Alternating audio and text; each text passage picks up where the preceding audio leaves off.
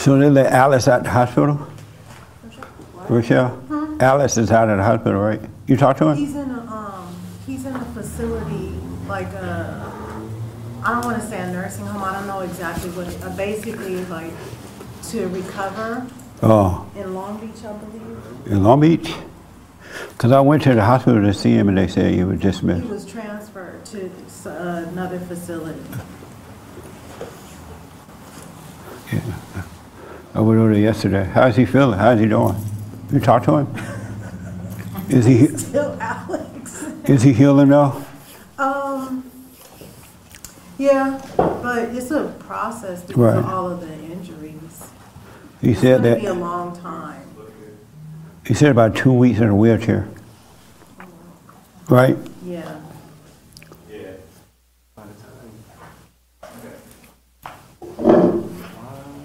One minute, Okay. a minute till. We're, we're on time. We're on time? Yep. Oh, good. About time. We're on time. We're usually on time lately. Oh, thank you. Are we late? We're ending kind of late. We're ending late? Okay. What time I should be done? You should, you should close out by a quarter till. All right. So, so y'all have to talk fast.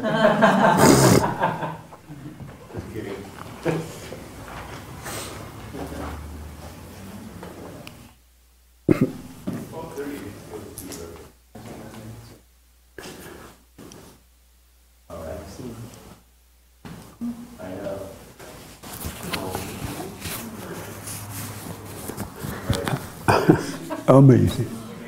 I should be talking? Oh, this your first time here? Yeah. Oh. You want to sit with us? Yeah, come right here. Right here? Yeah, right here.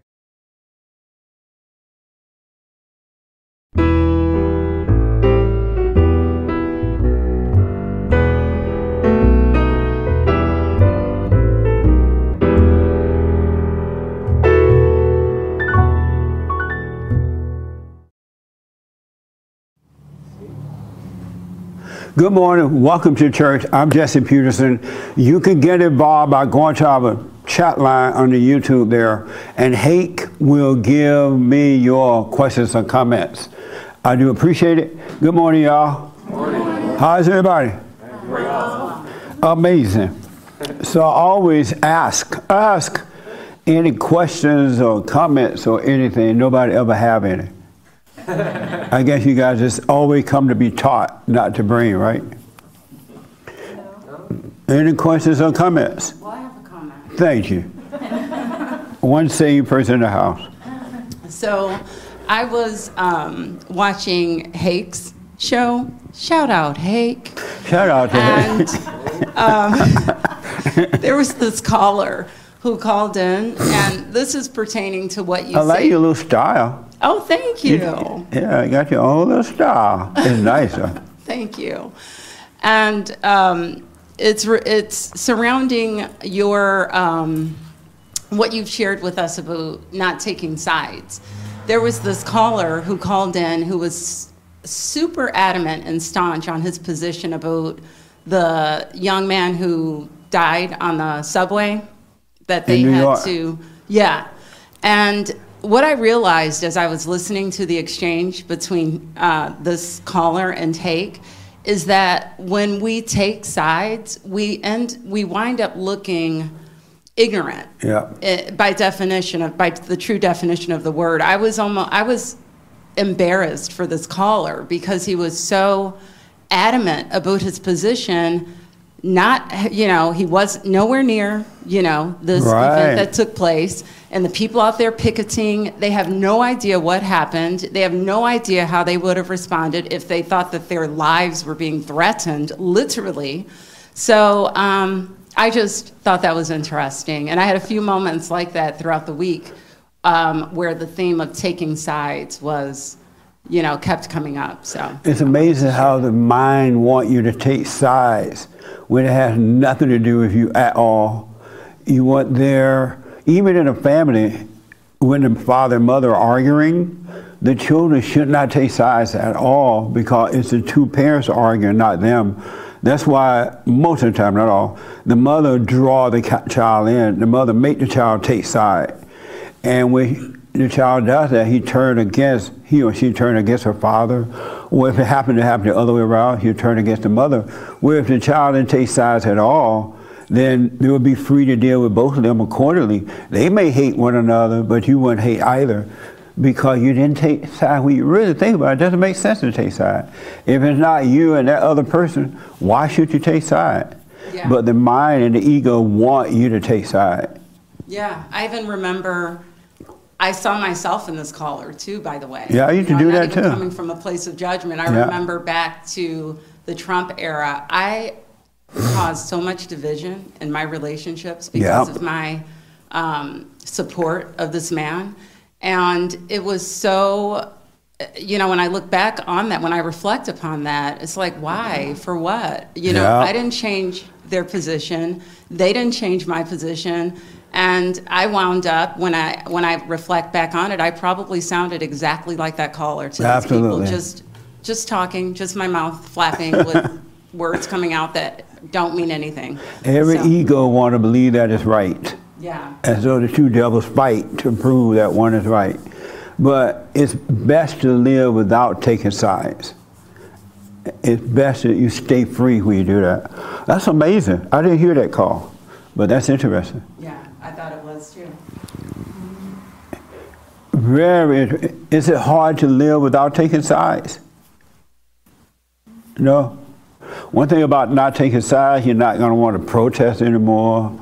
You're not going to want to go to the rallies anymore because somebody's wrong. They have a right to be wrong. And you don't have a right to judge them because the judge is wrong as well. Amazing. Any other questions, comments? Yes, sir.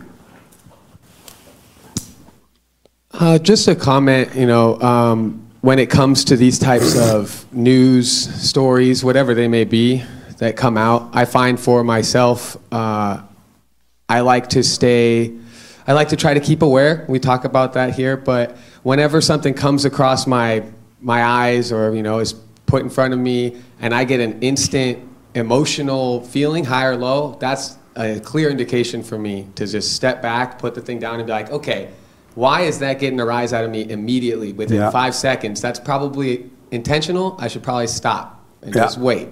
And so, if anyone struggles with that stuff, that's what works for me. I don't know if it'll work for you, but I'm very uh, aware when something comes across my feed on my phone or something, and it's instantly trying to evoke some kind of high or low Yeah. reaction from me. So, Nice. Right here. So I just want to say how grateful and thankful I am for coming here a little over a year ago, learning the truth, like the real truth, and now like watching it play out in my life, living it. Um, so on Saturday, I got the text from Alex about him being in the hospital. And then a couple of hours later, I got a phone call from my dad's uh, sister saying that he's in the hospital in ICU and he's in really, really, really bad condition. And um, so when I left there, when I left church on Sunday, I went to the hospital. He's at Cedar Sinai, and uh, he's like totally out of it, like heavily, heavily sedated, like clinging on to life type of situation. Still, he's in that condition.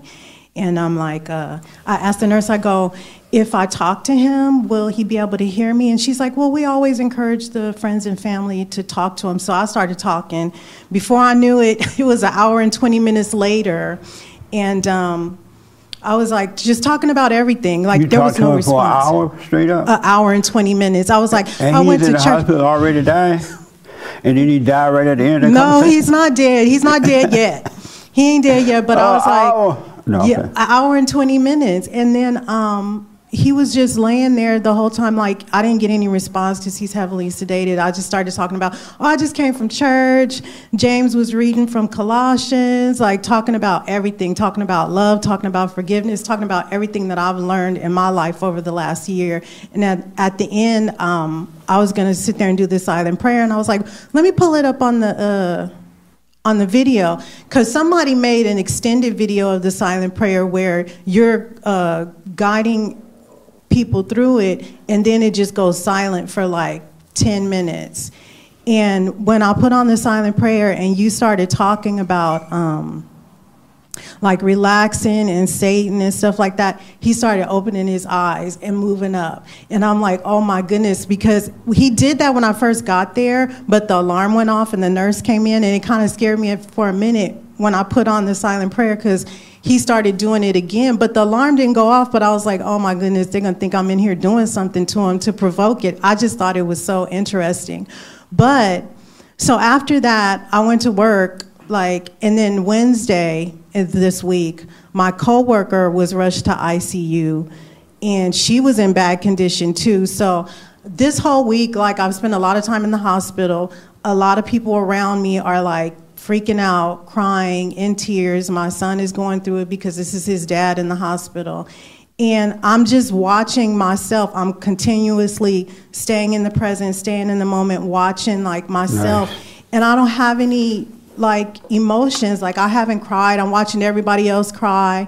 And even my son, which it's a shock to me, it's really amazing that I never would have thought, when you use the word amazing, that's so true, because I never would have thought that I would be able to live life like this. Like, letting life happen, not trying to control it, not trying to do anything to be a part of it, not just well, to be a part of it, because obviously you have life, but just letting life happen and watching yourself and watching how you're feeling. Well, And- stay with it. It gets better. yeah, in the in the midst of it, like I don't have any feelings because I don't have any thoughts because I've been practicing, practicing keeping your mind with your body, doing what's in front of you to do, and that's just.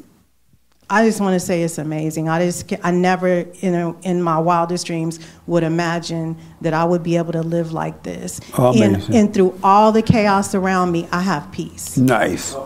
Amazing. Um, let's see here. I want you to pull up uh, Matthew 24 42. And the white guy going to pull up Luke The white guy behind you 17 20 to 21. And the black lady next to the white guy. Go, Luke 17 20 to 21. And the black lady sitting next to the white guy going to put up five, uh, John chapter 5, verse 25. And the white lady in front of the black lady going to put up uh, uh, Acts 14, 13. And then the, the Mexican man, Close, I'm not that. you're not Mexican? I'm, I'm glad you labeled me as that. well, what are you? You look like a Mexican. no, no, Filipino, Italian. Uh, I'm, I'm, same I'm thing. looking Mexican. What's Yeah. wrong with that? Can you pull up Romans 8, 19? Uh, yeah. Okay. Amazing. Um, so just hold on to it. So, so what now? Can you repeat that, please? Acts 14. Oh, Acts 14, verse 13. Thank you. It is John 5:25. Uh, John 5, verse 25. Okay. And Luke 17, 20, 21? Yes. Anybody? I turned off my phone, so waiting for it to. Oh, okay. All right. But yours is Roman. Okay. Um, anybody thought about the biblical question this week? No other but two people. Amazing. I know I have, I can't remember what it was now all of a sudden. You can't remember what it was? What, what? Shh. Oh, sorry. What, mama? She said she didn't know what the question was. I know, but don't tell her, mama. Let her. It's public. I didn't know. I thought about it and then I forgot about it when I was looking at this thing, but now I have, yes, I thought about it. Amazing. Um, you thought about the biblical question, you say? And what was it? Does your life make sense? And, uh, and would what? What? No.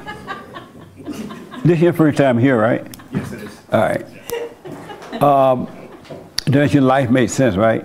And what did you come up with? Does your life make sense? The entire week, I, Yes or? the entire week, I wanted to say yes, and then just yesterday, I started thinking no. So I'm actually still not sure. You're not sure yet if your life makes sense or not. Oh, okay. Amazing. But if I was going to say, um, I would say no. If you're gonna say you're you're gonna say no, I'm leaning towards no, yeah. and why are you leaning towards no? Well, on Monday and Tuesday, as you know, I do the door to door. Right. So when I'm going from door to door, I'm thinking of this question in my head walking around the neighborhood. And at first I was like, yeah, of course it makes sense. Um, your mother turned you away against your father. You hated your father in your teen years. You heard Jesse. You forgave your mother. You forgave your father. You overcame your anger. The things that I thought made, would make sense to me. And then I kind of thought about it more and more, and I kept leaning towards yes. But yesterday, I like had a frustrating day, or what I thought was a frustrating day, and I tried to make sense of it, and I couldn't.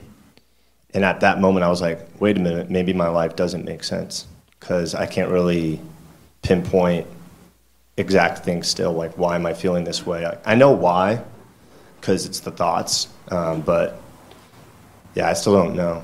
You still don't know if it makes sense or not for sure. All right. You said you thought of the question, right? Yes. Okay. Does your life make sense? Yes. And what makes sense about your life? Um, if you, I can tell you what makes sense about my life. Um, I would tell you the way I approach the question, though, is I recognize that my life makes sense when I accept what it is, what it's made up of. When I start to think about that question a lot, um, and I get into more than just I was given this life, it was a gift from God, right? Then I start to, it starts to get shaky if I think about, you know, oh, how does it make sense or what does it make sense about? Because I start questioning a lot of things in my life. And I would say for myself, if I think too much about existing or, or identify too much with this life I'm living, it starts to make no sense real fast. It can get real dark and real bleak really fast. So for me, the way I interpreted the question was my life makes sense. I, I was given this life, I didn't ask for it, is a gift, and I'm just moving through it. So, in that sense, that's how it makes sense. So your life makes sense because you're moving through it. It was a gift from God, and you're you're moving through it. My life only makes sense because I'm not questioning it, because I'm accepting that it was a gift. And as I move through it with what's in front of me and the things we talk about, it makes sense. If I go back a year from now and I'm thinking about my life like I used to, I I mean, I would just sit in the shower thinking about my life and thinking about existing or dying. I would get so freaked out, like make me want to shout, for real. So, but so it makes sense. You say yesterday. Your life makes sense because it's a gift from God, and and what else? and I don't take, I don't um, really get into the mess of thinking about the why Oh, okay. behind it. I look at how my life makes sense. okay. And the last few weeks that I've been watching online, I'll say that I've been really, and I don't know how to express this, but I've been really going back and forth over a lot of the how of what we do here versus the why. And I'm realizing that while that question of why is so entertaining to us, it's not as um, it's not as useful as just the how of looking at what I have and being thankful for my life and that I'm alive. I mean, I'm alive in this crazy world. That makes sense. Okay. All right. Right here. You had your hair right. I did. Okay. And then the young lady in the back want want to answer. it. Okay. Does your life make sense? My life makes perfect sense. And just what- not to me. I'm sorry. What'd you say? I said my life makes perfect sense, just not to me. Oh, and what makes sense about your life?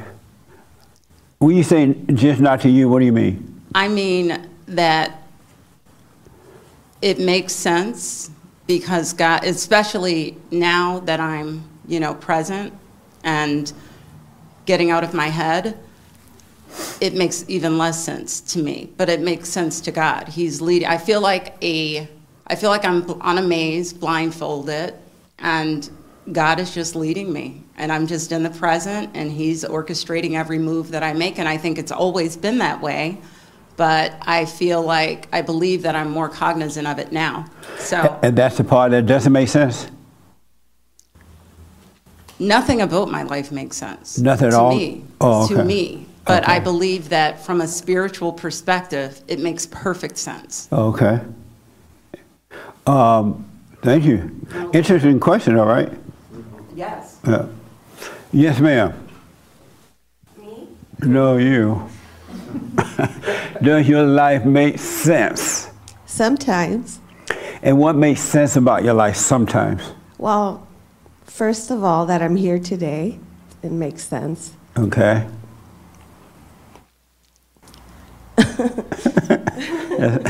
I was I haven't been here in a couple of weeks. Oh, and that doesn't make sense. No, that doesn't make sense. it does not make sense. Okay. Uh, did you have your hand, Raymond? Yes. Okay. Does your life make sense? It does, And what makes sense about your life? because I realized that, uh, realized why up until now, uh, now I, d- uh, it, uh, it did make sense that made it sense. I realized I failed to check my ego at the door of, of our Father.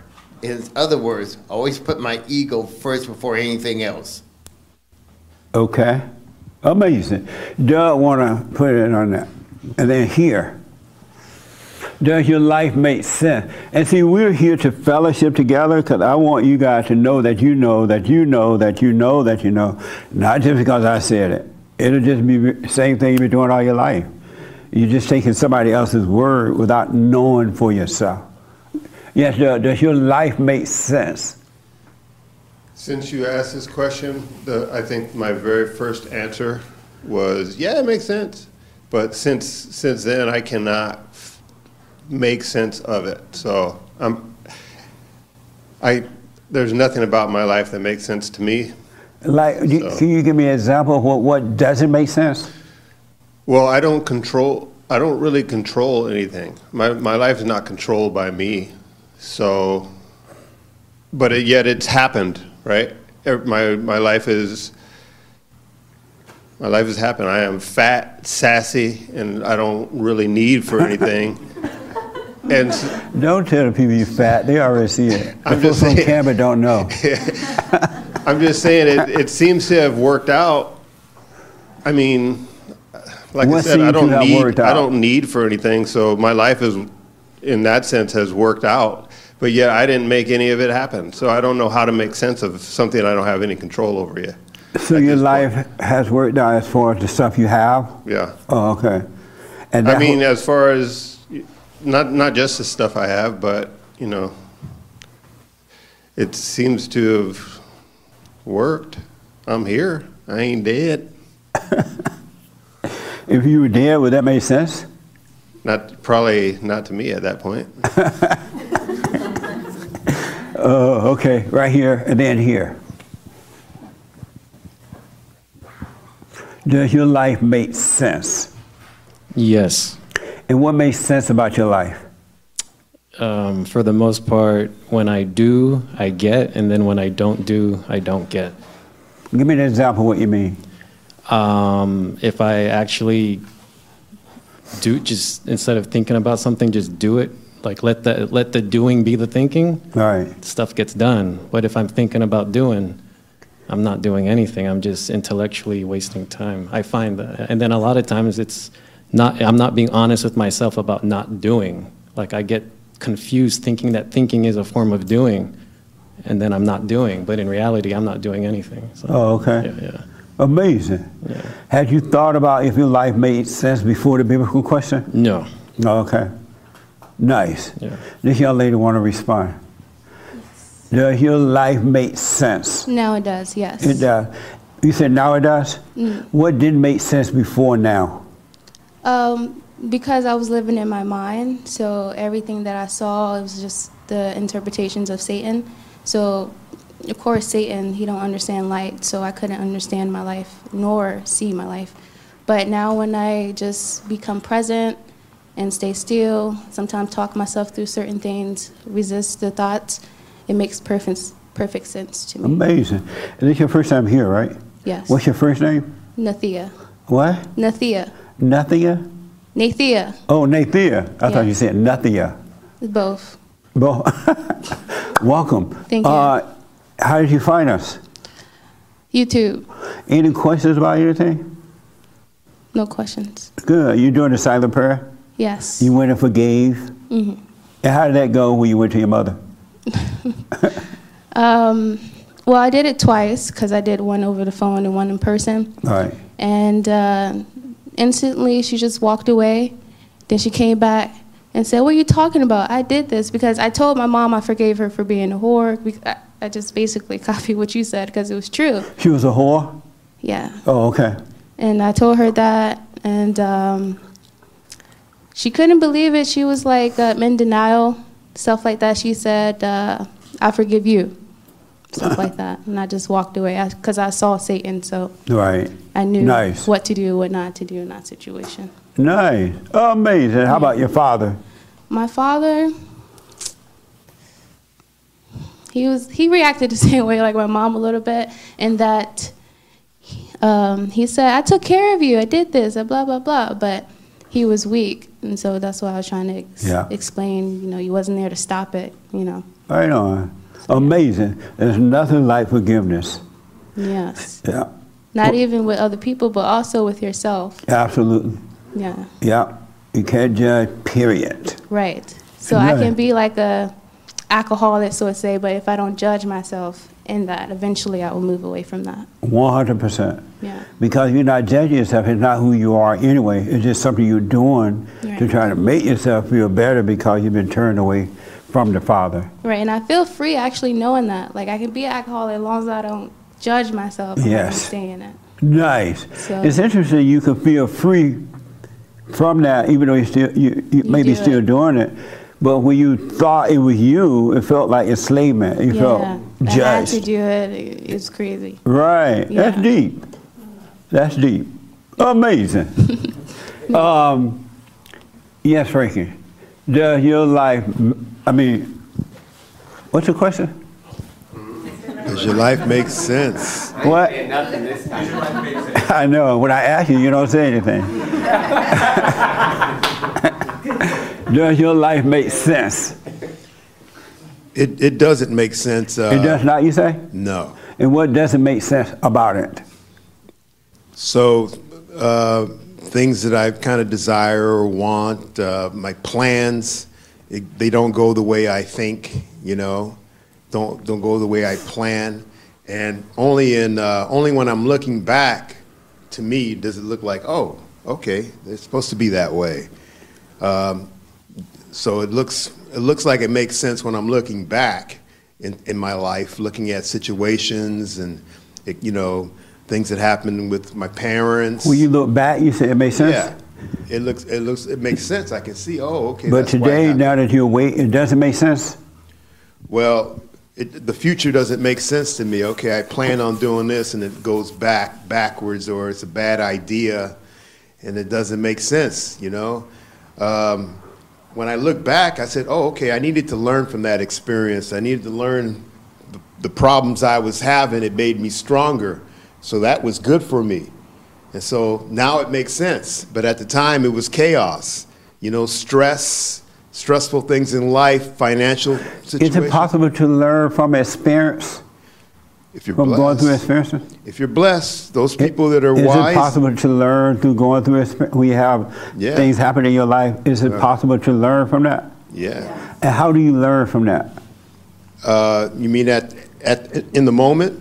No, how do you learn from that experience? Um, see that I burned my hand on the stove, and that's not good to burn my hand on the stove. And so if you So learn from it, why you put your hand back on the stove? I again. didn't. I guess I didn't learn that lesson good And enough. then you put it on again. yeah. And so how do you learn from experience if you keep repeat? So what? Not overreacting. Not overreacting. Oh, okay. Amazing. Some things you That's have an to interesting kind of go question. through. I don't know anyone on earth who ever learned from exp- what they experienced. It might be possible. I just don't know the one that's ever done that. But I hear that you should learn from what you experience, but no one seems to learn. It just repeats it over again. And then But- there are some things that Interesting. that I've gone through, and then I've had the pain, and then that thing was t- was taken out of me. You know, was taken away from me. So that was like, it wasn't me that took it away. You know, God took that that thing away from me. And So, when I- in, in short, what makes sense in your life? I said that if, when I look back at my experiences, So your past makes sense. it looks some things make sense. Oh, okay, why why did I have to suffer going to school? Why did I have to suffer my parents traumatizing Oh, okay. me? Right? I said, Okay. why? You know, uh, and and what it did to me, it, it made me worse. Okay. And so, yeah. This young man wanna with the gla- glasses here. Yes, sir. Does your life make sense? Yes. And what makes sense about your life? I think it makes sense because I'm at peace with it. You have peace with it? Yeah. Oh, okay. Amazing. And I can't do anything about it anyway. That's right. Okay, the young lady want to respond. Does your life make sense? Uh, when I first heard the question, I said yes, but now that I'm thinking more about it, I don't know. You don't know. No, I don't. I don't know. Oh, okay. Amazing. Um, yeah. yes, ma'am. Does your life make sense? I don't know. You don't know if it makes sense or no, not? because everything feels like it, it should be the way that it is. Um, I don't really question it necessarily. Like um, the the body just does, and whatever it is, it just is that way. Okay. I don't know. So you don't know if it makes sense? I don't know. Okay. Um, Sean want the last word on this, and then I have one more question. Does your life make sense? Yes, it does. Um, my first reaction when I first heard it was no, but then when I started thinking about it, I, I came to the cl- conclusion that it does. And it seems to um, make, I can see clearly that it makes sense, especially in moments where it's not going my way. You know, when, when my life isn't going my way and my ends aren't being met, my, des- my desires and my plans aren't being met, and things are just coming at me and plans change, it seems to make sense even more in those moments for me. Um, I can see it, you know, clearer in those moments for, for, for some reason, but um, yeah, it does. So what makes sense about your life is what? It makes sense that, um, you know, at, at times when it's not going my way and I feel like it doesn't make sense, it makes sense to me that, that, that that's what the case would be, that it, that it, that I would feel like it wouldn't make sense. Okay. But, but I know it does, even though uh, I don't feel like that sometimes. Oh, okay. Amazing. Yes, Anchor Baby. Does your life make sense? Um, yeah, I'm, I think I'm on the intellectually kind of Do you call understanding this Nate one. Anchor Baby? No. Oh. Only when she's mad. Only when she's mad at me. Only when she's mad. okay. Go ahead. Um, yeah, it makes sense. Like when I think about it, uh, even things that you would think is hard to make sense of, like someone lying or betraying you, or or maybe the way you act in certain situations yourself. I'm like, I see that in my life, and I almost see it from a bird's eye view. I'm like, yeah, like I could totally see my the part I played, the part they played, the part. Like I can see it. I can almost see it all. It feels like that. So Oh, okay. it makes sense, but yet I'm on like a. There's the parts of my life that don't make sense. Amazing. That's where I'm at. Okay. Um, you mentioned that train situation in New York where that black boy was killed or whatever. There's so much more information coming out about that story too. And these people have already taken side, they already protest, they already doing it, and they don't even know the whole story. They won't even wait. The mind won't let you wait and see. It's just crazy. How many of you heard the story that Jesus died and rose again? You heard about Jesus dying? Mm-hmm. Everybody heard it there. Oh, okay. I'll go here. Did Jesus die first or did he rise first? He died first. Uh, no, no, no, no. Let me backtrack. He, yes, he, he died first. And then he rose? And then he rose. And why do you say that? Because uh, that's that's from what I've read in the Bible, to my and from what I believe as well. And what does that mean to you that he died? You say he died first and then he rose, right?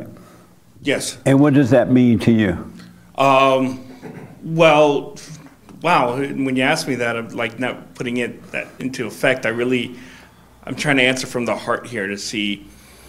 Absolutely. Um, I mean, I I don't have the probably the exact like the real absolute like answers. My I just I my faith is just absolutely invested in it to know that he did die for my sins. Hopefully, I'm I, I can't answer your question. Uh, I don't I don't really have an exact answer. He just his his res I don't know what I don't really have words for like what that means when he like rose. I guess just as opposed to other people that have other beliefs in, in people who are just men who just who just died who are not alive, where Jesus is alive. He is Before right now, did you think that you totally understood that? Uh, it's probably not going to be in an instant, but it's something that I'm going to now start with, like. I know, but beforehand, all your life, you, you've been aware of that story. Jesus died and rose, right? In the past, before I was saved, in a in a in a in that kind of comfortable sort of convenient way, like how I was taught in Sunday school, or I'm taught through most of my life, even if even when I lived a secular life prior to salvation. You thought you understood it? I'm sorry. B- When you, before today, did you think you understood that whole, what happened there? That he died and rose? Did you think you understood what it meant? Um, It's not a test. Relax. No, no, no, no, no, I understand. We're fellowshipping, yeah. Uh, no, I, I, I'd say no. I wouldn't understand that that part. What what I do understand is that he did die for our our sins, him paying the fine, so we wouldn't have to do it. So we wouldn't, you know, and um, that part I don't understand really the that specific part of like, you know, him rising three days later. Oh, okay. Mhm. Before today, did you know you did not understand that? No, I I did not. Did you assume you did understand it? I took it for granted. Yeah, that's the point. We take things for granted. We hear something, we can even repeat it, taking for granted that we understand it, and we don't. But when we pause and we really think about it, like, I don't really know what that means. You know what I mean? Oh yeah. Yeah. This your first time here? Yes, it is. What's your name? First name? Eric. Eric, welcome, man. Uh, Thank you. How did you hear about us? So uh, I live in Marin County. I drove here. I left here four in the morning to get here. Whoa. so and to do other other things as well while I'm in Los Angeles. Well, I take Um, back my wow there. I thought you just came for the meeting. No. So I was watching um, like uh, channels like the Daily Wire and, and other things that are in that algorithm, like Devin Gibson. And Devin Gibson uh, had put some videos showing you and, and promoting you and, and some clips. And, uh, you know, I took interest in that. And, Nice. And, and uh, you know, it, it was just one of those things where I just began to gravitate more and just be a little more fulfilled where, where you were interviewing people that were coming on and and uh, having fellowship here and uh, it, it was just one of those situations where Oh, okay. I had the time to do so and I you know I wanted to come out here and sit in person um, you know just to be kind of immersed in the experience of it Well, welcome. Did you go in and forgive your mother? Uh, yes, I did. However, there is, and my mom's probably watching this. um, Hey, mom. This is your son. yes, I, I, I have, I did forgive my mother. However, as as a, a person who just still, you know, who who instinctively just gets like attacked or like with anger, angry thoughts, and just random, even of stuff from the past, even though they're all forgiven, they it's weird how it still just comes to me randomly. Like even if it's 20 years ago or 10 years ago or just something, it's and but now I, I have the good graces to take like if, even if I'm at the gym or I'm in public, I'll go into a corner and I'll I will pray about. I don't care if there's people around. I don't care. I'm I'm not. They're not judging me. I'm you know I only worry about what God thinks. So I go in a corner and I say a prayer about taking away any of those thoughts. But to stay on track with the with, with your question, yes, I, I have uh, forgiven her, and I'm always reminding myself that uh, any time that I might feel sort of that random sense of feeling kind of instinctively angry from some like random thought. What did she say when you went and told her you're sorry for resenting her for screwing up your life? Uh, I would I wouldn't say like it was something that was vocally. It was something I did in my heart. Oh, you didn't tell her? No, I didn't have like a sit down and an actual What a beta. conversation. So if that's how you meant it, then you haven't forgiven your mother. I have in my heart. I have. Did God say do it in the heart, or did He say go and forgive? Um, well, I've I've apologized to her. Did God say do it in your heart or go and forgive her? that I, I honestly don't know the answer to that. He said, before you enter the kingdom, you must go and forgive. He didn't say do it in the heart. hmm Are you afraid to face her? No, no, not. So why have you gone to her then? I just didn't know that that was the way how it was supposed to be done. That's why you're not free yet. You're still having these anger things come in and blah, blah, blah. Because you haven't gone to face the devil. hmm You got to go and look at her and tell her. Okay. Or do it on Skype or FaceTime. I don't know where she lives. No, I see her in person. I have a very in-person relationship with her on a, on a frequent basis. We'll get ready. That's about to end.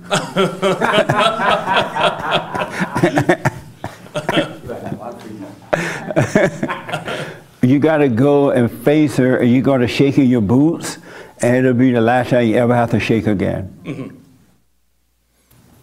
I can move forward with that. You can face her, Yes, I can do that. and just say, "Hey, I'm sorry for resenting you, for screwing up my life." Yeah, here, let me turn to the camera right now and see. You're safer way over here. huh? and how about your father? Have you forgiven him? Unfortunately, my father passed away, I'd say Oh, about uh, a little over 15 years ago from Parkinson's. So uh, there, no, that, never had that chance to. Well, forgive him. You know how afraid you are to face your mother? He was afraid of her too. Mhm. And that's why he didn't protect you from her. Mhm. He had the same fear you have about facing her. I've, I've always felt that um, when I look back on my past, that I was the one who, who really needed to apologize. I mean, I, I, you know, I know no one's perfect. I understand that, but I was the one who always needed the, the forgiveness. Why? Uh, well, just looking back on my life, I was, de- I mean, um, there's, I was just a very bad person. but you were acting just like your mother. She recreated you her image, and you just acted her. perhaps, perhaps. You were without a doubt. It wasn't you. hmm So don't ask her for forgiveness. You forgive her. hmm I can do that. Are you doing a silent prayer? No, I'm not. What is suffer. No. No wonder you're in the corner praying at the gym. I, I am doing my prayers, like But- the, the But. God doesn't hear those prayers. Mhm. You're praying to the devil. Can I ask you when you say like silent prayer, like what is that like specifically, as opposed to like doing my daily prayers and and uh, Um, you silent prayer means you're sitting still and you're just observing. Okay. You're letting go and you're watching. You're not in control of anything.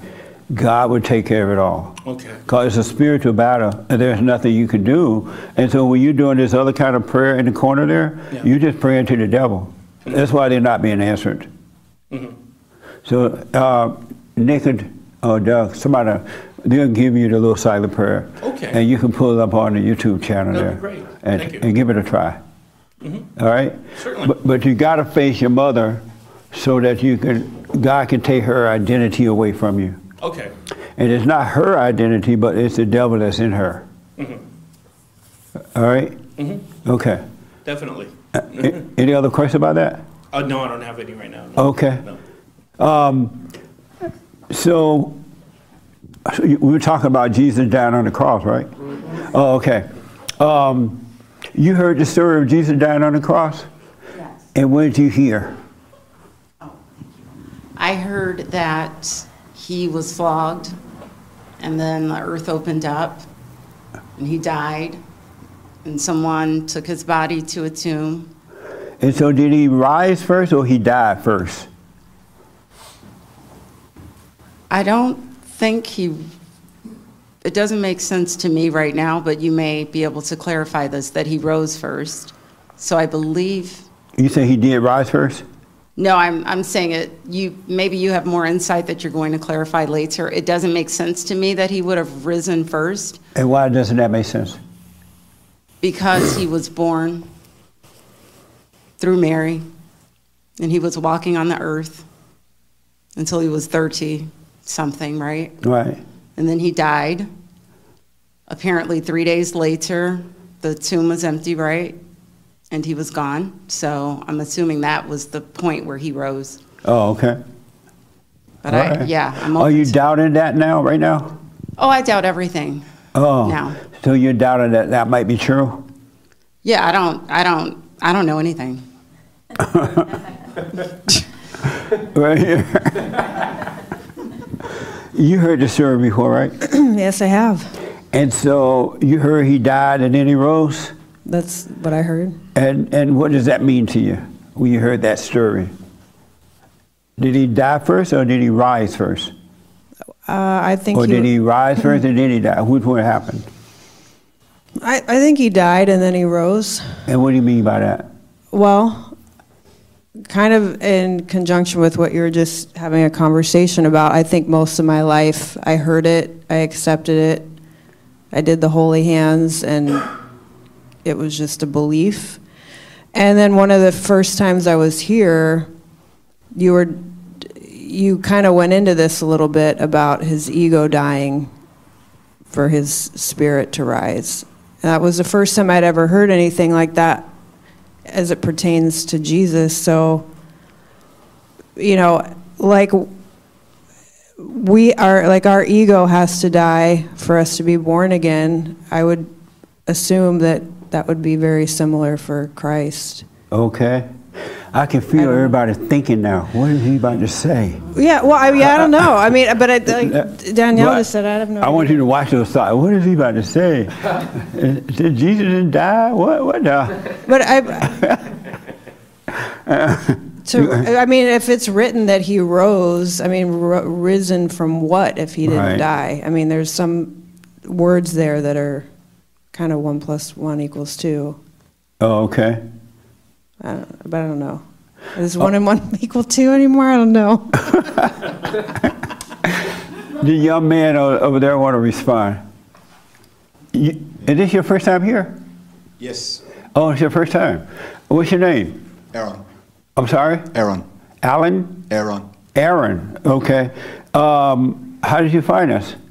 Uh, one of my friends somewhat follows you. In Are you nervous right now? Uh, I wouldn't be the most or biggest public speaker. I'm sorry? Wouldn't be the biggest public speaker. Speaking to it, Mike. I, I wouldn't be the most confident public speaker. And what, how do you know? Well, because I generally don't speak in public.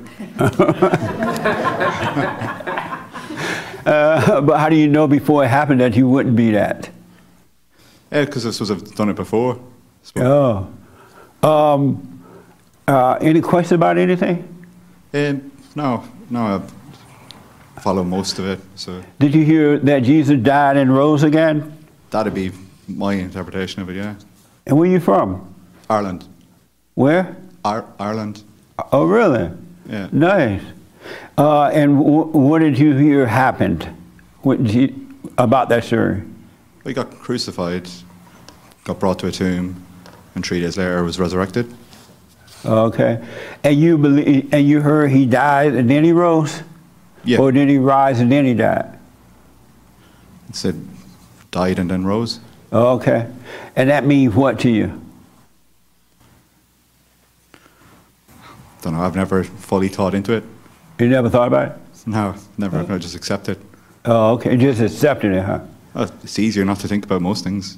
makes, makes everything simpler. That's right. Amazing. Uh, Hake want to respond. And oh, and then I come to you. And Hake a little homegrown Bible thumper. So, hey, you heard the story that Jesus died and rose? Yeah. And then he died and rose again, or, or was it the other way around? uh, I mean, I always understood it that he died and then rose again. And are you doubting that now? Just, because of the, just because of the fact that you're answer, asking the question. it- well, it's not that I doubt that, but maybe in another sense he rose. I remember he said that the Son of Man must be lifted up, and they said that in part that that meant, at least, that it, that meant that he was lifted up on the cross. What? That he was lifted, li- literally lifted up on the cross. He said the Son of Man must be lifted up first, meaning he Oh. must be lifted up on the cross. Oh, okay. So maybe he rose and then died and then rose. What makes you? What, what's making you second guess it now? I mean, Had you ever thought about this before? it's not that I'm second guessing it. It's just that I'm I'm second guessing the other meanings that may not that may, that I may have missed. Have you ever thought about that No. whole thing It- before? only only where the Bible says that he said the Son of Man must be lifted up. That sounds like it has more meaning than merely just being put up on the cross. Right. That's the only thing that I had questioned. Oh, okay. But no, I hadn't really asked inwardly about this. Oh, okay. And why not? I hadn't thought of maybe. Well, I'm. I don't tend to think on spiritual things like you have, have want us to be doing. And why not? it's not my one. God said No, I- take on these things. Right, I know he said that. Right. Oh, man. What a mess. Next person. No, oh God. But yeah, it's like I get caught up in like the n- normal day to day shallow stuff. That mean more to you? Eh, yeah, in the sense that that I just don't pause. I guess I don't pause long enough for that other, like the maybe the more real or deeper stuff, to catch up with me. Oh, okay. And so the outer shallow stuff mean more to you? that sounds that sounds mean to for me to say yes to, but, but yeah. Okay. Yes, Raymond, then we're coming over here. You heard that story before that Jesus died and rose? I have. And what does it mean to you? Did he die first or did he rise first? He had to die first in order to rise. First. And why is that? It's the only way he can he can save us from our sins. We Oh. can't do that for us, ourselves. So Oh, uh, since we're conceived, uh, conceived in sin. And what does all that mean? Has that helped you knowing that? Uh, yes, it does. How does it help you? It helps. It helped me because it it, it gave uh, it gave me a connect true connection, the true way toward Jesus Christ. And, and so have you found that way? Uh, yes, I have. Oh, okay. Amazing. Uh, you had your hand in it here. So you heard the story of Jesus dying and rising again? Yeah, I heard it before. And, and what does that, which came first, the death or the rising? Um, I'm gonna go. I, I'm coming from a different angle. I think he rose first, then he was crucified, then he rose again.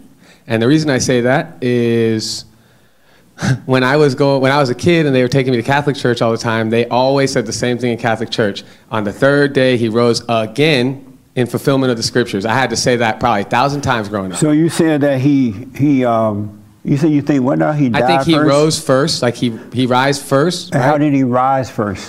Okay, so um, the reason I say he rises first is because, again, I will say I repeated that line all the time in Catholic school. So uh, they taught you in Catholic school that he rose when first? we're in Mass, in Catholic Mass, there's a whole section when they're talking about the crucifixion where they say, um, he suffered, died, and was buried. On the third day, he rose so again. let me just ask, just and I'm going to tell you why. Did they say in Catholic they taught you he rose first? Well, I would say that line over, so they taught me to say that line, but I know But- why I think he rose first. but that line doesn't first. say that. I'm asking you, in, just for information only. Totally.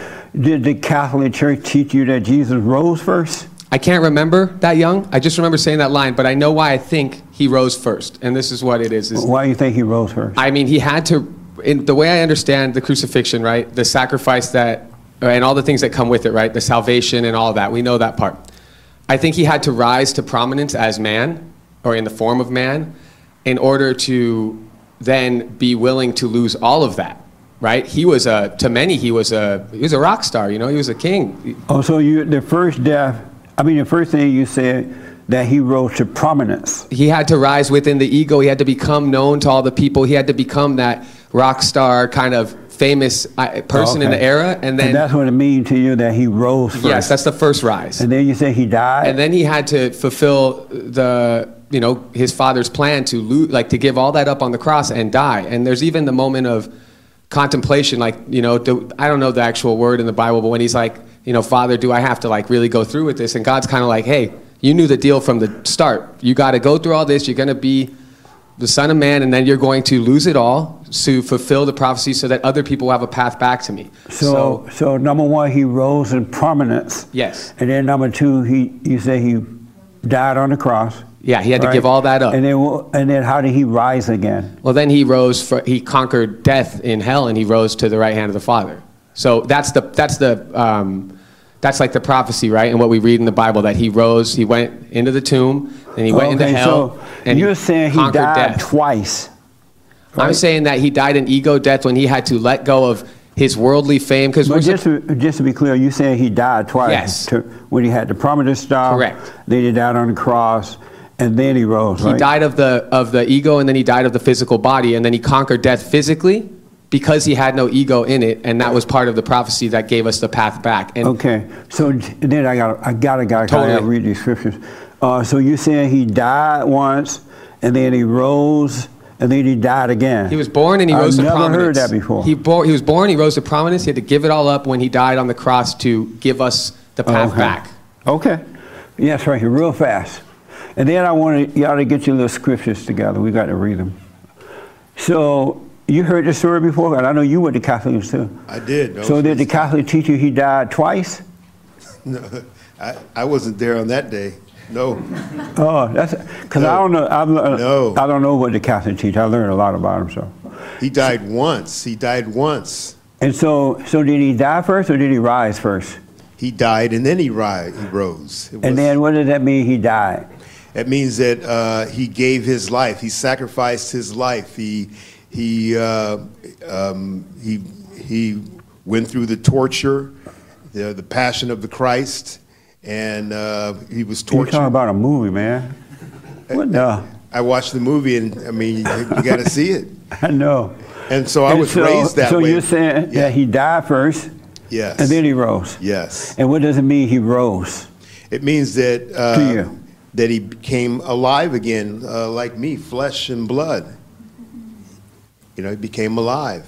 After he died, he became like you. No. he became alive. You know, he, he he got his life back. It was uh, um, up until then you died and you went somewhere, and I don't know where, but you know I But believe. before today, did you think you knew where he went? I don't know where he went to heaven. He went to You're not sure though. He, yeah, well, I wasn't there, but he he died. Have, have you ever guessed, second guessed this before? If he went to heaven or not? He died. Then he went to uh, hell, and because the hell couldn't hold him there, And then he uh, rose and went where? After three days, he rose to the right hand of the Father. Okay, he, so he did go to heaven.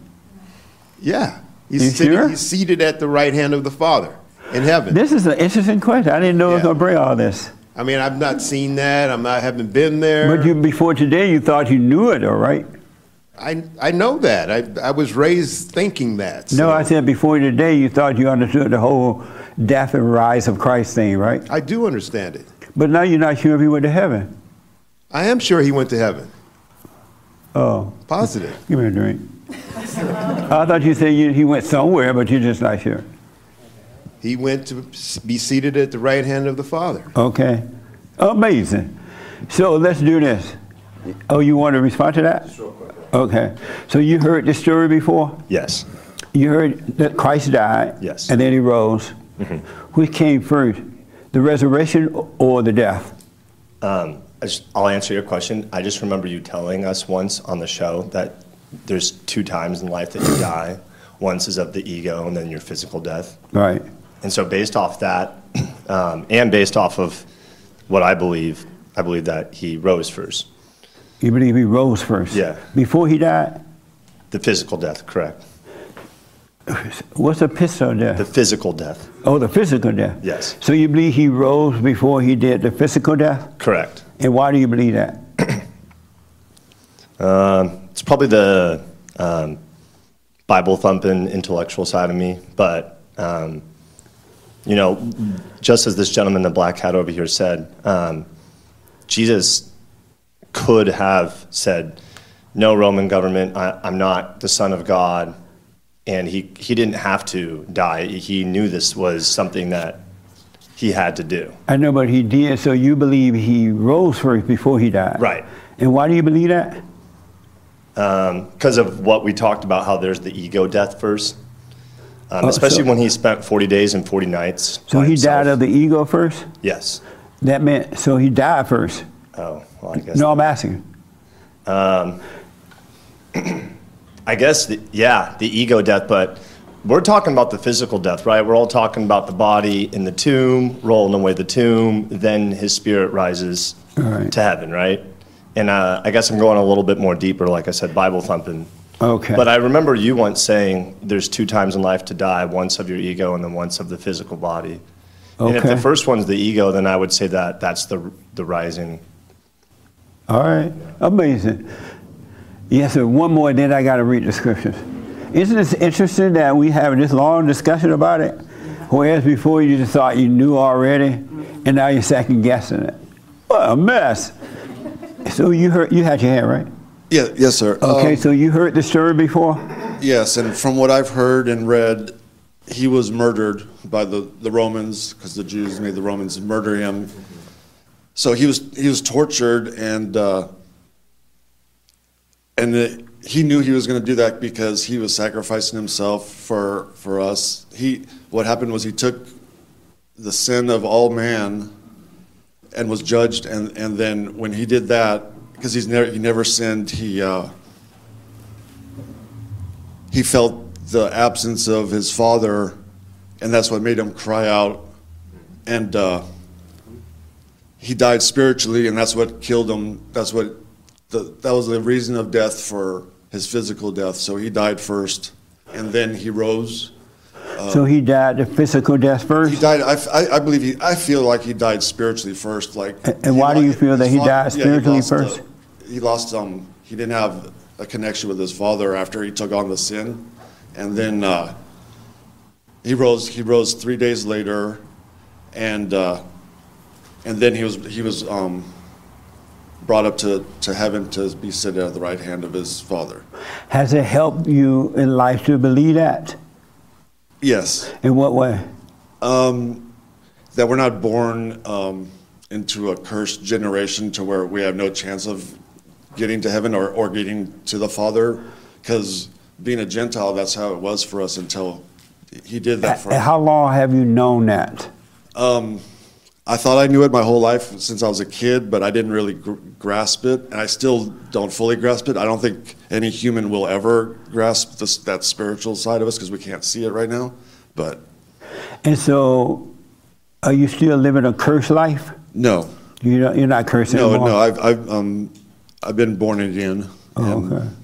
So I'm- I'm spiritually awakened, and it's uh, I'm at perfect peace. All right. So let's do this. Uh, who was reading Matthew 24, 42? You. Okay. Watch therefore, ye know not what hour your Lord doth come. Repeat that, I'm sorry. Watch therefore, ye know not what hour your Lord doth come. Okay. And who's reading Luke 17, 20, 21? Okay.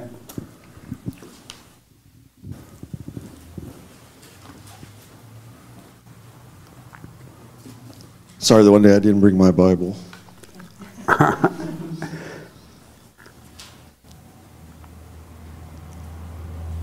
okay.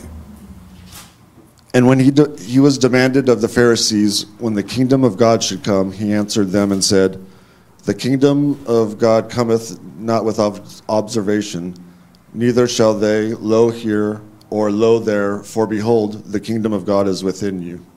Okay. Uh, John 5, 25.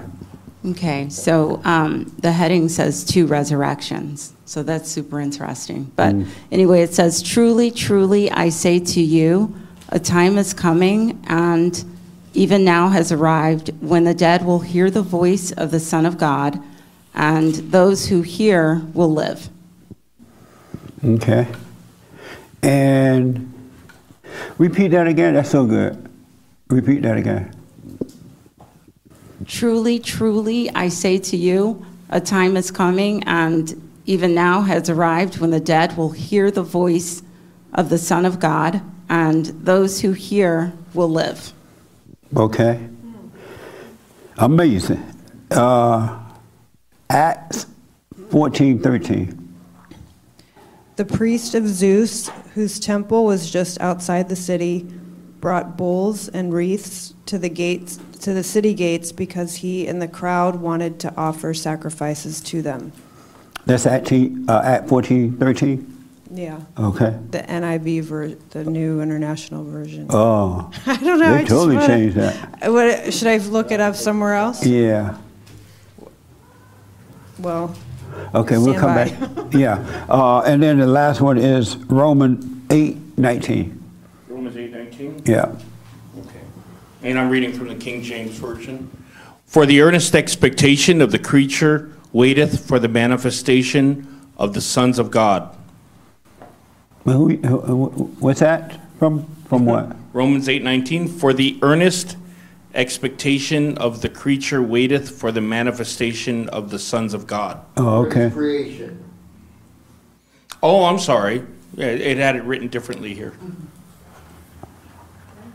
Oh, it's, oh, it wrote it differently there? Yeah, I'm just reading what Oh, let me read what you have, Raymond. Act 15. Because you're right, different Bibles. These Bibles have been changed so much, and no wonder everybody's so confused. Uh, what you want me to read? Acts 15? 14, no, no, no. Roman 8 19. Okay. It says here, for the earnest expectation of the creation eagerly await for the revealing of the sons of God. Nice. James, do you have uh, that Jewish, that uh, Catholic Bible? Let me look it up. Let me see if I have it. If you do, I want you to read. What would, you, you had Acts, right? Yeah, I have Acts Okay. 14, 13, and the Read. James. Okay. Let's hear what that say. It's not too different. Yeah, it talks about Zeus. You may have written it down wrong, maybe? Anyway. This one says, uh, Then the priest of Jupiter, which was before their city, brought oxen and garlands unto the gates and would have done sacrifice with the people. That's Acts 14 13? Yeah. Oh, amazing. Am I on? is, that, Okay. is that like so off So the what? mark? Oh. And what did you say, James? James had that uh, Catholic Bible, right? Yeah. Acts 14, 13 in the Catholic Bible. When the apostles Barnabas, oh no, the priests of Zeus outside the gate, proposing that all the people should offer sacrifices with them, brought garlanded oxen to the gates. Okay. Maybe it Um, was. Was what? that what you were looking for? No. But it's fine. Okay. Yeah, it's fine. Um, so I want to read this to you. So I read that last night in the Word, kind of going over it, because I've been wondering. Um, I've been wondering. I'm doing. A, I'm doing a lot of counseling, and I noticed that a lot of people are waking up first. They're going and forgiving, and they're starting to see things clear. All of a sudden, like I- I'm free. I can see now. I can forgive, but yet the ego still exists, and they uh, still do things that they wish they didn't do or couldn't do or wouldn't do. Right, but yet they know that something changed. They woke up, and so I, I've been wondering, like, and then you hear all the people who have intellectually woke up. They're still immersed with their devil nature, thinking that it's them, and not believing that you can wake up first, that your heart can change, and then you start to overcome the, the ego nature. And I want, and I wonder why is that? Why do they think that? Because I know for me, God woke me up first. I didn't even know I was asleep, right? And He caused me to see that I needed to forgive. My troubles were coming from unforgiveness because I used to go to different churches. I prayed. I gave offering. I spoke in tongues. I worked on different committees. I did everything the preachers say do, but nothing was working.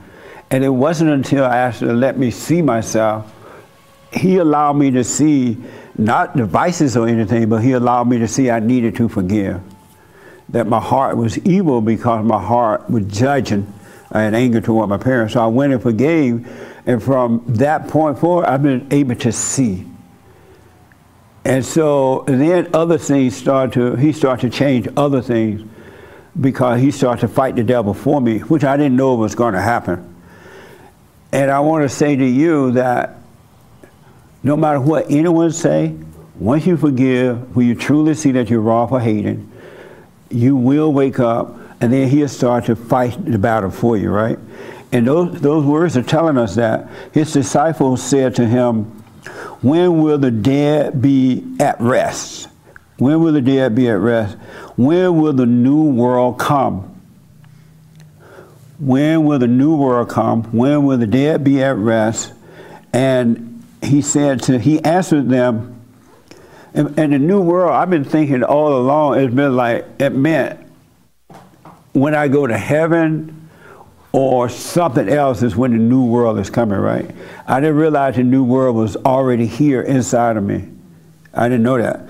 But he answered them, What you are waiting for has already come, but you do not see it. What you're waiting for has already come, but you do not see it. Meaning that there are Christians literally waiting for Christ to come down in the cloud and take them up, and and they're gonna be out in the cotton field. Some of them are gonna be at home washing dishes, and Christ gonna come down in the cloud. But what they don't know is that He has already done all that. He's already returned, but He returned to the new world that is in us. It's in us. And we got to live there. We got to see that. And the reason you don't see it is because you're living in the darkness of your imagination. You still believe the lie that comes from the devil, right? And so when Christ died, he, he, he was risen first, then he died. He was risen by being able to see from within. God allowed him to see so that he could deal with the darkness. And sin is the rising, and the death is the ego dying. So on the cross, the ego died. And, I, and reason that's so interesting to me because the people who are waking up, they, they still fighting with the ego. They cry about the ego. They say the ego make me, uh, I'm just in pain. I can't help it. But what they don't know is that that's the death that Christ is talking about. It's the death of the ego. Playing God, all your little vices would disappear. It's dying away because that's the nature of the devil.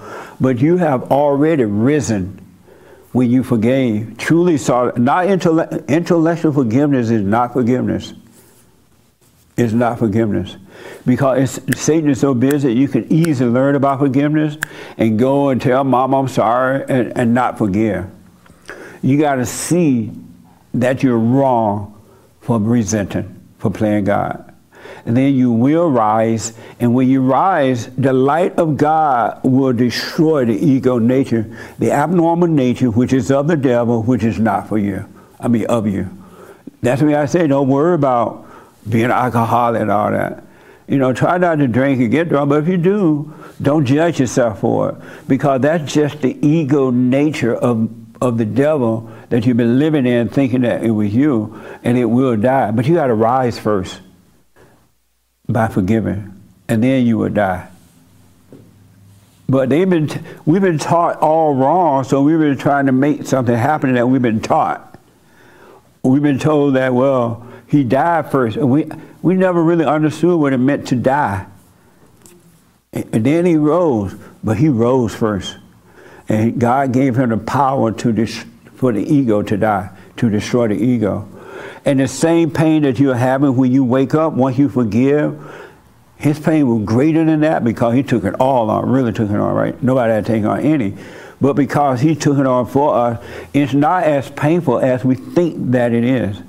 If you know, knew for sure that it wasn't you that was dying, you would die just like that. But you still, because it's so painful in here, the thoughts are so overwhelming at times, you still believe that is you, but it's not you. You must rise first, and then you shall die. and you'll live forever. You are when you forgive, you have risen. But risen is not what going up to heaven. You're living it right here on earth. The kingdom has already come. The Christ has already come. He already dwells in us. And and don't make yourself see this just because I said it, but want to see it. Welcome the truth to come and show you. Let it come and show you. It'll blow your mind, and you'll be free. You you just you'll get you you will get so far away from thinking that it doesn't even exist, and the world can't touch you. If you want real power, power is in forgiveness, not in anger. Anger is not a virtue, and people are treating anger today as though it's a virtue. I, I, I need the anger to defend myself, they say.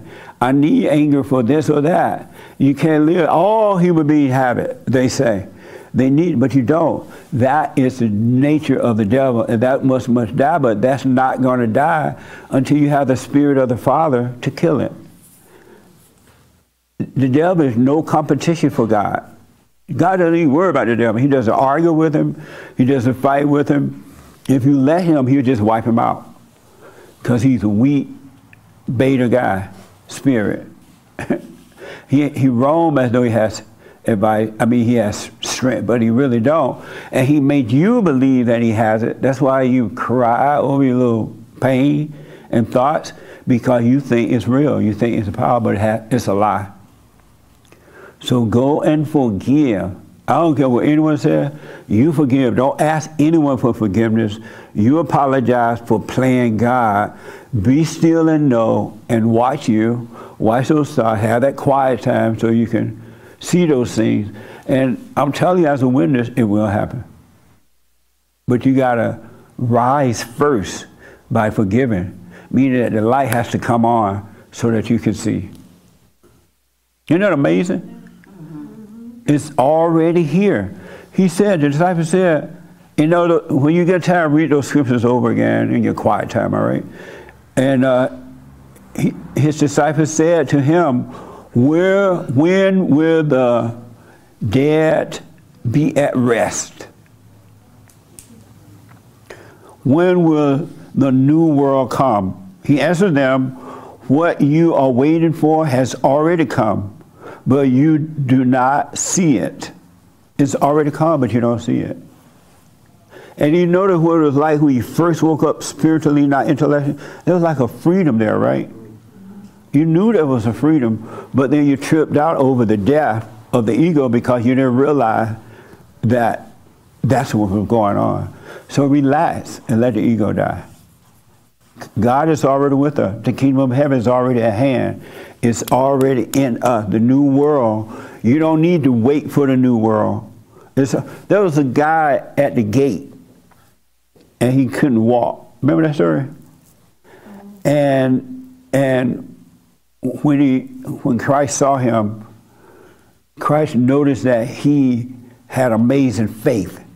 He believed that the man believed that if he can only see Christ, he could walk. Right? And so Christ went over to him and he asked the man, What do you want? And the man said, I want to walk. I haven't been able to walk in years. And he said, Get up and walk. Because the man could already see Christ, but he was identified with the non walking thing. He didn't know he could have just gotten up and walked then because he identified with the ego that told him that he could not walk. But because he believed already, he could have walked. And that's how is with the ego. Because you've awakened now, you can let the ego just die and just live your life. Any questions about that in a disagreement, not understanding, doesn't make sense. Did that make sense to anyone? Made sense. It made sense. It made sense? What kind of sense did it make to you, the young lady in the back? I'm sorry, I'm, I have asthma. Oh, that's fine. Um, that when he died for our sins, that's when his ego died. Yes. And when you were able to see and knew and went and forgave, that's when you rose. and now the ego is dying. You're already risen with the Christ. But the devil makes you think that you're not. And, you and other people who are blind will make you think that too. Because all they've done is learn what somebody taught them. They're not able to see for themselves what's really going on. So they're still struggling through life, believing that they're the, the nature of the devil, and they're not. How's your life going right now? Chaos. Chaos? and can you give me an example without getting too personal? Legal issues. Oh, I see. Okay. We'll relax through that too. Don't overreact to it. All right? Whatever it might be, do not overreact to it. Okay. Okay. If Christ had not risen first, he would not have been able to deal with the death. It was the strength of God, the Father, that caused him to go through the death. Yes. So uh, I learned this this week, uh, talking about hate, hating, hating your brother. Um, uh, this is uh, Deuteronomy 23, and God tells the Jews not to hate the Egyptians.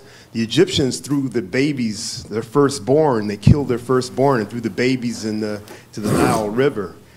Um, with, with all that, they were enslaved. God still tells the Egyptians, I mean, tells the, the Jews, don't hate them. He says, don't hate them for the, your brother.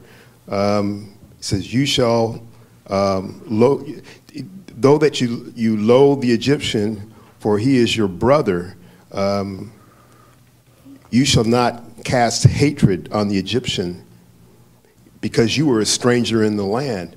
And so, uh, just like the blacks hate, they should not hate. People should not hate because, I mean, even God tells specifically, do not hate for the, your brother.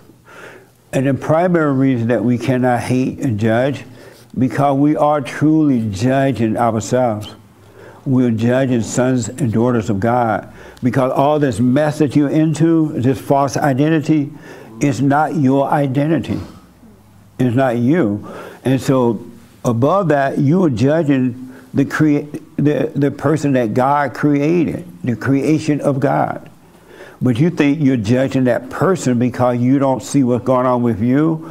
And in that way, you can't see what's driving that person. You don't know that that person being driven by evil. You think it's them because you didn't see what was driving you.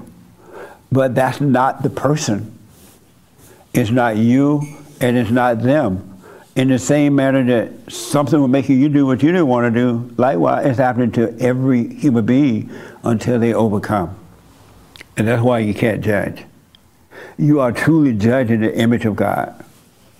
And that's why what you're doing to others is happening to you. You can't judge. You must forgive. Love your enemy. They can't help it. Yes, ma'am. I was just going to say that um, what I like about your questions is that it really is causing me to think a lot more spiritually. Yes. Because as as Troy was explaining his thoughts on this, I it was right. I- it resonated with me the way he explained it. I was thinking so literal, like dying physically, rising, and I think that my, for me, what I what I seek is for my understanding to be opened up more, and I and I assume. Well, I'm think. Well, I'm asking you. Silent prayer is the path toward that. I- Yes. I, would think. Because what it does, it causes you to slow down. And so that the truth can catch up with you. It's like we should be thinking spiritually and not physically. Christ was a spirit. The physical things will be taken care of. As Doug said, all his little needs are met. He got the money, he got the place to live, he got the job, he, all the needs are met. He told you, don't worry about those things. They're going to be met anyway. But it's the spirit that we need to be thinking of. We need to think spiritually and not physically. And, uh, uh, and most people don't do that.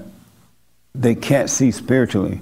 That's why they always, you ask questions, and I notice that every time I ask questions, the, most of the responders, not all, but most, they respond about the physical and not the spirit because they can't see. And it doesn't mean they won't. Stay with it, stay with it, stay with it, and you will be able to see because when you stay with it, you're saying, I want to know. I want to understand. And understanding will come. It really will come. It's like what this young man was saying. It's not, he mentioned earlier, like it's not physical. We don't think. You got to start thinking spiritually. Because we are a spirit created in the image of God. We're not, and we just live in a physical body. Like we're in this building now, we're not the building. When you die, I mean, when you leave here, this building gonna stay here till it fall apart, or somebody tear it down. And when you drop your body, the body be destroyed, go back to the dust, but you still live spiritually. So think spiritually and not, and you can't, you can't make yourself think spiritually. Because if you try to make yourself think spiritually, then you're of the devil. It's the devil giving you these, this, trying to make you think you're thinking spiritually. Because in, in thinking spiritually, there is no thinking. You cannot think spiritually. You're only thinking intellectually, which is physical. Isn't that amazing? And I say that because some people go out and they'll try to make themselves think spiritually, and then Satan will tell them, oh, you're thinking spiritually now.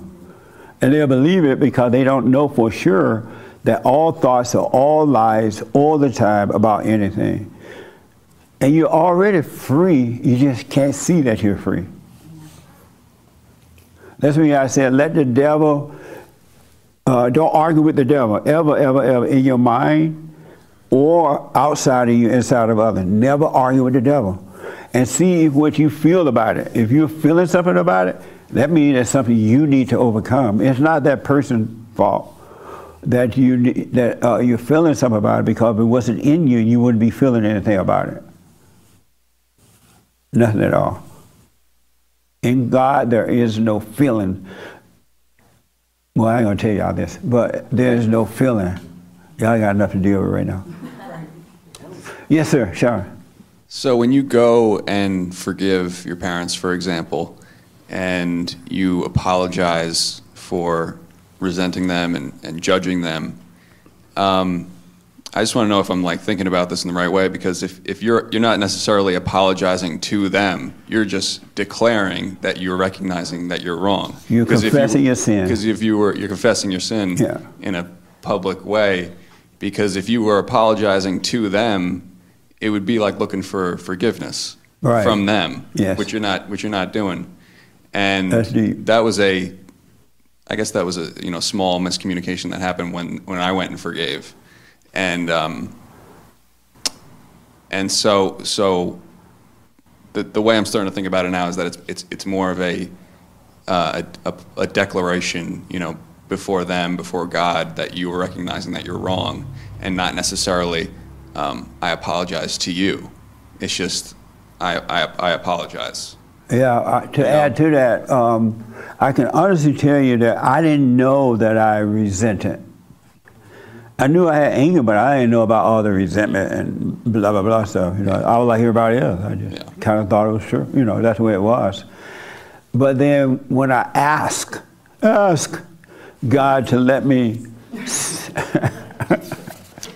when I ask God to let me see myself, because nothing was working.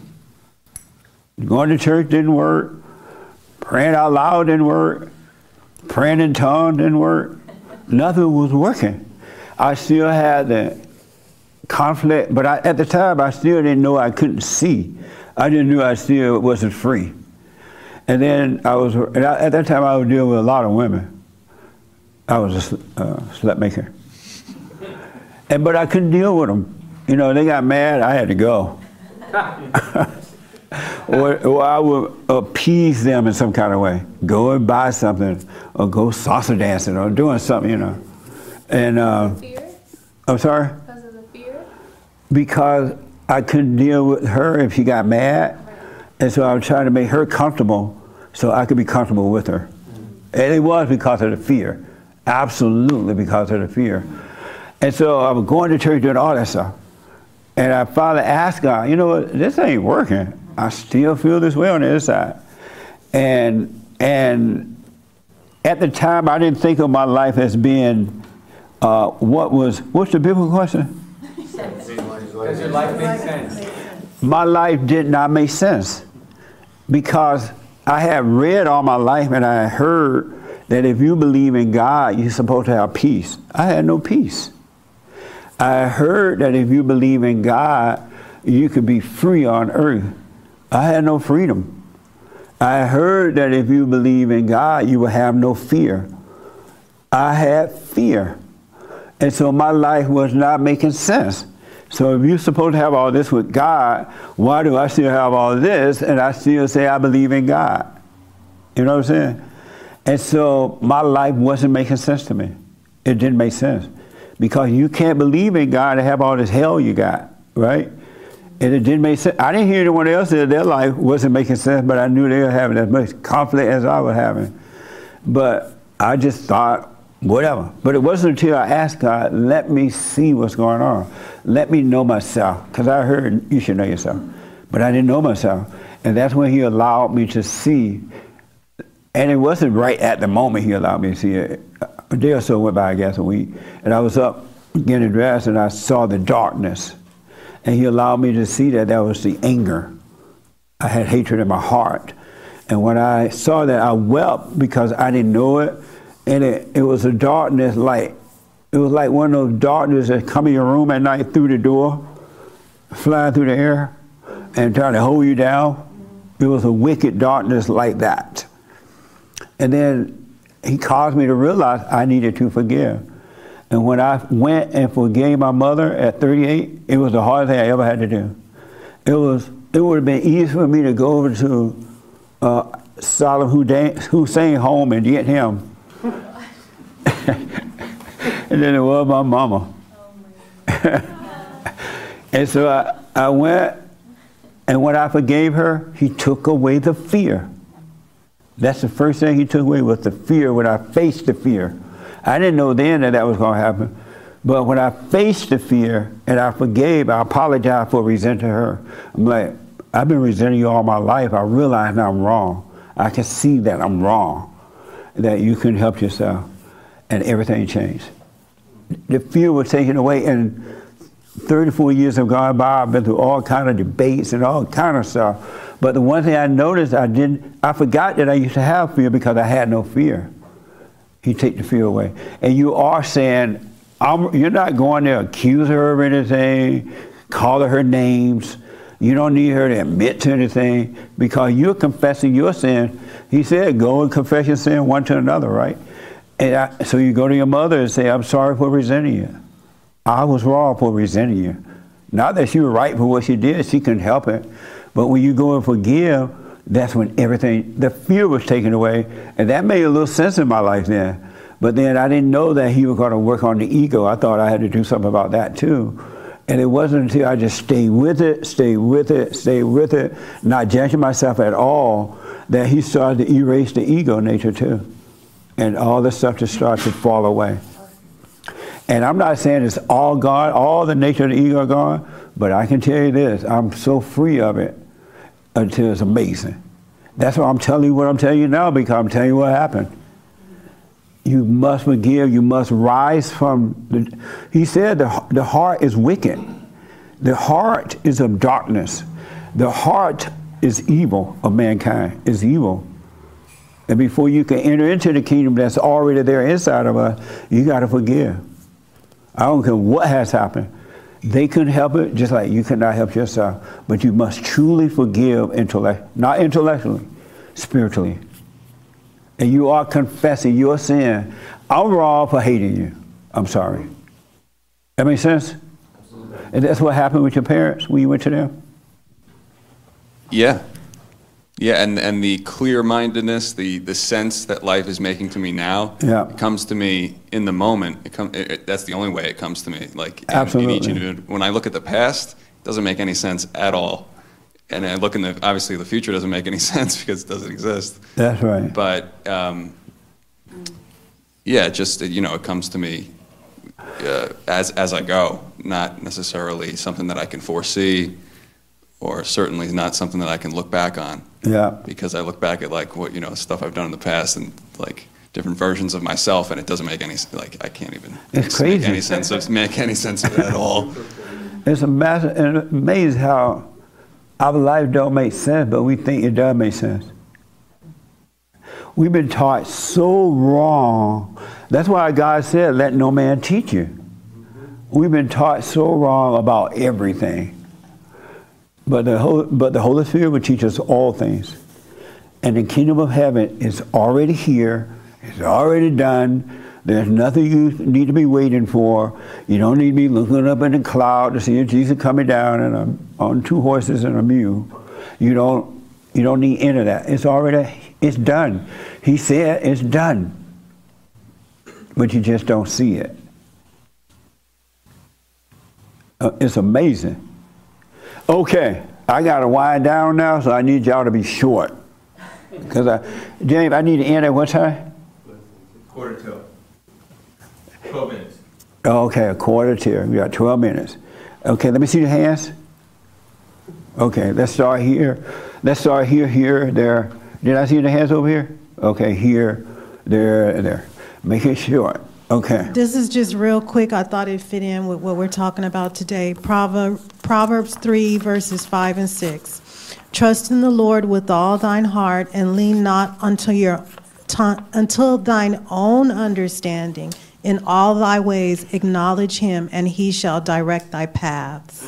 And what does that mean to you? It means that uh, don't even try to figure things out. Don't try to make sense of anything. Just trust him. Oh, I'm sorry. You got the mic over here. what the trust in the mic? To me, to me, it means um, don't try to figure things out for yourself. Don't try to make sense of things. Um, because we do live our lives being taught wrong, and we try to figure out intellectually how this works. And then when we start to wake up, it Satan is going to try to carry that over into the spiritual things, and you're trying to figure it out spiritually. But just trust in God, and He will direct you. He will He will show you the way without you trying to figure it out on your own. Right Lean on. not upon your own understanding. And I want to just say this about the word trust. Don't hold on to the word trust because Satan will use the word trust against you. He'll make you think you're trusting. Oh, you're trusting. Look at you. Don't listen to that either. All right? You want to know the Father. And the reason I'm telling you about the trust thing because the intellect will grab hold of every little thing and pretend to be God. So, absolutely. Yes, ma'am. I just wanted to say, now that I'm out of the fallen state, I'm so happy that my life doesn't make sense because I feel more surrendered and just open to the possibilities, knowing that I'm just in the moment, in the present, and allowing God to do what He's doing. Right on. Just wanted to say. It didn't make sense to me when I was going to church that I was confessing God, Christ as Lord and Savior, but I would still have this fear. I'm like, something ain't right here.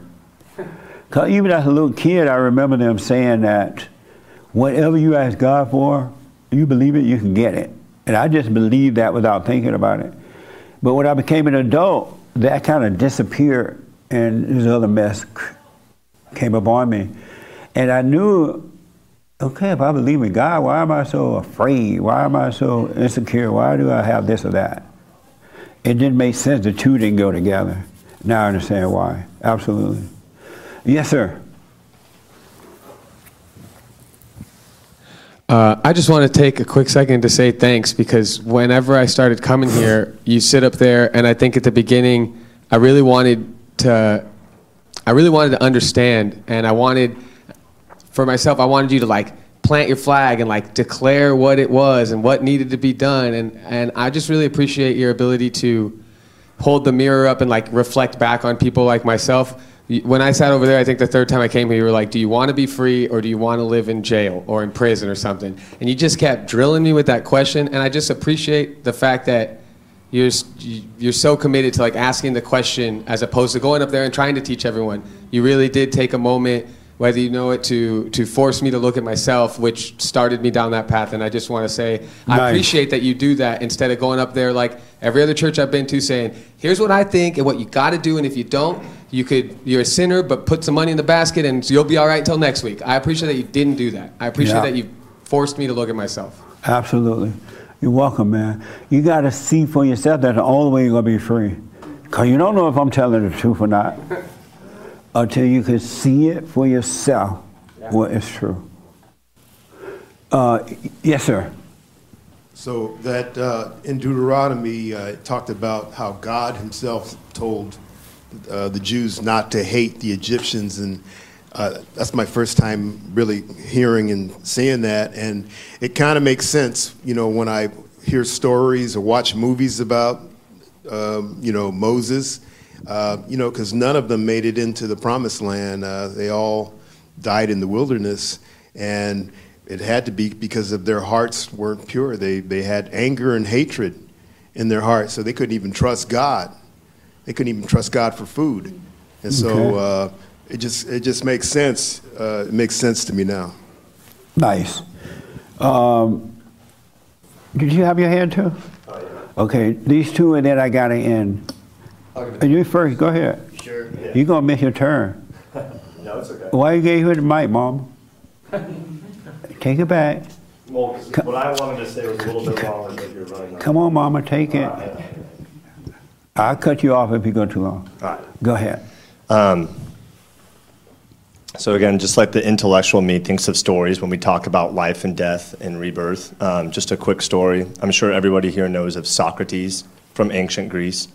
And uh, ancient Greeks believed in all those gods like Zeus and everything like Oh, that, yeah. the different gods. And he always, as a kid in his young life, he always Are you nervous? No. Why are you shaking? Because I had three cups of coffee. Oh, that, that'll do it. Yeah. Okay, go ahead. Make a long story short, his whole life he just wondered why everybody accepted the gods and he wanted to question them himself. And at one point he questioned so much the whole society was like wondering whether the gods were real or not. And so the authorities and the high priest said, "We need to do something about this guy, and we need to, you know, take him out." Yeah. Um, and basically, his friend said, "Socrates, stop talking. I like you as a person. I want you alive. They're gonna kill you." And he said, "No, I'm gonna continue to keep talking about it." And I think right then and there was his ego death because a few years later, um, they had a vote. There was like 500 people, and 280 said to execute him, and 220 said not to, and they picked sides. And um, again, it just goes back to the death and rebirth. He he had to basically know that he was going to die, questioning the beliefs. Because again, with the priests, he always wondered. He saw people that were going to these, you know, Zeus and Apollo and all these people, but they still had problems in their life. They were still drunkards and they still had anger in their heart. So he's, for me, is a perfect example of like kind of what we're talking about. Right on. Uh, just know as you wake up, the devil to come after you. He doesn't want you to depart from your body, so he's to scream and accuse you and condemn you and all that. And then he's to use other devils outside of you. He will be using people outside of you to destroy you too, because he doesn't want to lose your soul. But if you don't judge your family members or anyone, and if you take it personally, just know that it's not their fault that you're taking it that way. You just identify with the, the nature of the devil. And be glad for it so you can go through it and overcome it. All right? It is going to get rough. But it won't be rough with you because now you've risen in the light. The light will fight your battle. Eternal life is right here, right now. Eternal life does not die. Eternal life never leave you. Eternal life is not over there over there over there. It's not in what you have or don't have. Eternal life is in you. It's here. It's right now. It's always here. It's always right now. It doesn't die. And we want eternal life, and He made it. We have it. We already have it. We just don't don't know that we have it. You have eternal life. You don't have to die. Yes, sir. I Except could- for the ego there. I could be wrong about this, but the greatest thing I learned about the church, uh, uh, I found out when I went to church is that we have the greatest freedom we have is the freedom to fail because in order to uh, in order to succeed in life, we have to learn what it takes to fail. There's no such thing as failure or success. There Only for people who are divided. If you're divided, then there's success, failure and success. But if, you, if you're whole, there's no such thing. Up and down are only for divided people. If and that, if and that, if I, if I do this, uh, this will happen. If this, uh, it's only for divided people. One person, a whole person, is not divided. No such thing as failure or success. So all there is is the moment. That's all it is. And that stuff is made up by divided people. You need you either succeed or you fail. You either have it or you don't. You have this or you don't, right? Up and down, feeling good and feeling bad. That's not eternal life. That's not in eternal life at all. That in, is in a person that is divided. It's not real. I understand. Thank you. Okay. So the new biblical question is I may change it. I might not, but we'll see. Do you live in a cage? Do you live in a cage? So I'm going to ask the two new people since they're first time here, we close it out. Do you live in a cage? No. And why do you say no? Because I don't listen to my thoughts no more. So it can't they can't block me no more like they used to. Okay. Do you live in a cage? Sean, come back from the phone, babe. Come over here. Sean on his phone, holding the mic. Do you live in a cage? Um, that's a that that would uh, imply that I, I'm sort of divided to to, to have an answer either or, right? uh, I, my mind's always in flux, so I would say there's times I might, there's times I, I wouldn't. I just don't. Today I, I, I could say because I just feel a little more liberated or free that no, my life doesn't. I don't feel like I live in a cage. Okay. That answer could change though. it could today. change? Yeah. You can live in in a cage? Huh? That means you might move into a cage. Perhaps anything can- anything's possible. Okay. I'm to have to change the biblical question because she's right. the cage is the thoughts. Anyone that lives in their thoughts, anyone that lives in their imagination, anyone that believes their thoughts about anything is living in a cage. That's why you act like an animal. You see animal in cages, they, if they, since they can't get out, they're always growling and yelling at somebody trying to get them. Anyone that lives in their thoughts are living in a cage, and you're acting like an animal. Isn't? Uh, so you're right. It is all fulfilling. Amazing. Well, anyway, I'm out of time now. Um, do the silent prayer. Be, do your little hooping and hollering, praying, and crying, and acting out.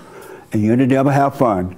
And then when you're done with that, be still and know God. Let go. The truth is trying to catch up with you. When you have the fear and all that, just know the truth is trying to catch me. That's why I'm afraid. The truth is trying to catch me. I'm worried about what someone thinks. The truth is trying to catch me. I, I'm up and down. I'm a failure. I'm a loser. The truth is trying. Think of it that way. The truth is always trying to catch you, and the lie hate the truth. Is afraid of it, so it's on the run. Stop and let the truth catch up with you and change you. And that's what the silent prayer would do. For those who are sincere, it will slow you down. It will stop you, so the truth can catch up and cause you to see and overcome. All right. Become your own man, become your own woman, do the silent prayer, and watch. Nothing else is required. Just watch. All right? So, uh, no any announcement? No other announcement. Okay. So I appreciate it. We'll do the super chats tomorrow. And uh, thank you for your tithe and offering. And I hope that something was said today that will help you get to know you. Keep your eyes on you. Let the world go nuts. Let them act any kind of way you, they want, kill the babies, let them protest on the track at the train, let them whatever they're doing. But you stay on, stay an individual, all right, and you'll be fine. Thank you for tuning in. Thank you all for coming. That was amazing. Amazing. Oh, amazing. Okay.